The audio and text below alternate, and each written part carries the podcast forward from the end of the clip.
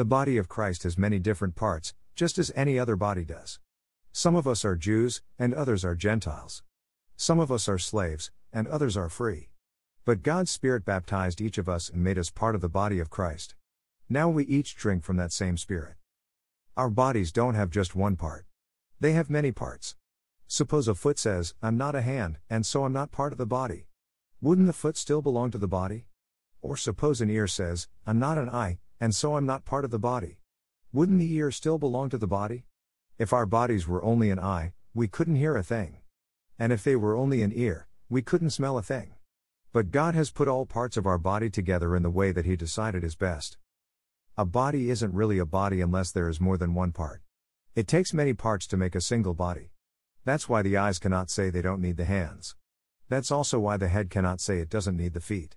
In fact, we cannot get along without the parts of the body that seem to be the weakest. We take special care to dress up some parts of our bodies. We are modest about our personal parts, but we don't have to be modest about other parts.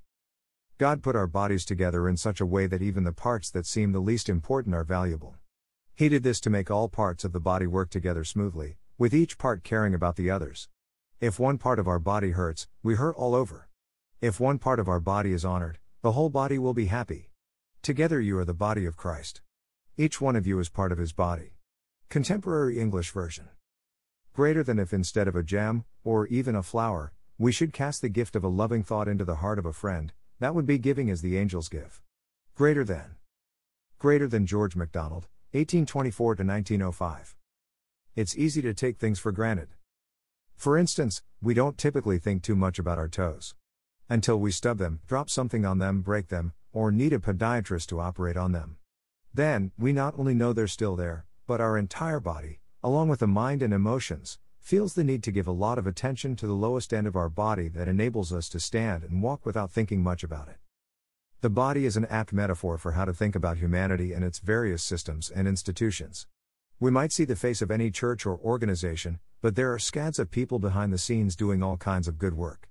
For example, the golfing profession understands the importance of caddies, lawyers know the need of paralegal professionals, healthcare facilities and organizations rely not only on nurses and social workers, but also on cooks and housekeepers. Schools need the coordination of teachers, parents, students, volunteers, and the entire community to effectively realize the education of children. Also, as you well know, it's easy to take for granted services we receive. Until we don't receive them, or in a way to our liking. Then, we pay attention. We want action and resolution. We want our food now and to our exact specifications. Sometimes we might even forget that we are dealing with people, not cogs in a machine or parts in a system. Millions of people labor every single day, sometimes even seven days a week, just to make ends meet and provide for their families.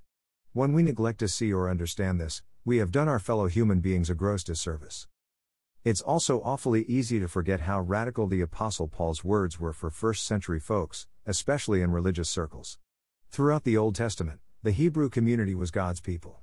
If you wanted to worship the one true God, you came to Jerusalem and learned from Jews.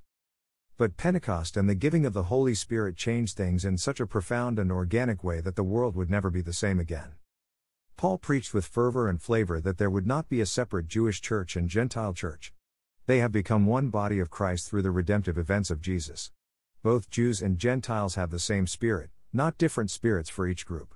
Jesus did not die so that people could be fragmented from each other. Christ was crucified to end, once and for all, the segregation, discrimination, and ostentation of one group of people above another.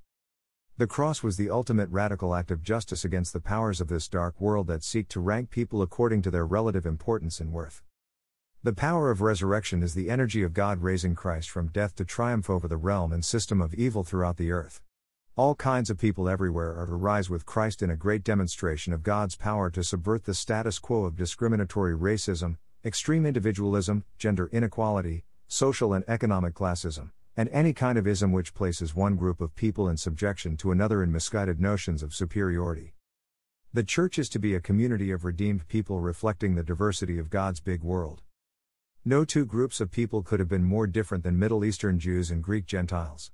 Yet, Paul adamantly insisted that they together, not separate, make up the one body of Christ. It isn't easy listening to another group of people who think and act differently than you and me. But listen we must. And respond we must. It is our biblical responsibility as believers in the way of Christ. Believers are only the body of Christ when we are united and together as one people of God. There is no ability to look down your nose on another person if you are already kneeling on the ground in humble prayer at the foot of the cross. There is only the chance to look up. There is even the opportunity to allow someone less privileged and fortunate to assist you. Yes, we all need one another, even if it doesn't seem that way at first. It isn't our job to colonize other people's culture and society to make it more like our own.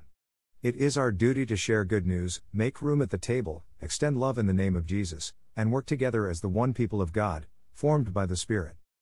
Almighty God of all creation, I understand we don't struggle merely against flesh and blood but against powers and principalities, those institutions and systems that keep separatisms alive by perpetuating the lie that some members of the family are inferior and others superior.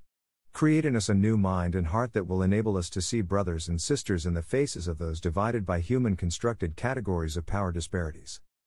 Give us the grace and strength to rid ourselves of stereotypes that oppress some of us while providing entitlements to others. Help us to create a church and nation that embraces the hopes and fears of oppressed people everywhere, as well as those around the world. Heal your family, God, and make us one with you, in union with our Lord Jesus, and empowered by your Holy Spirit. Amen. Above photo credit, music for life on Pixabay.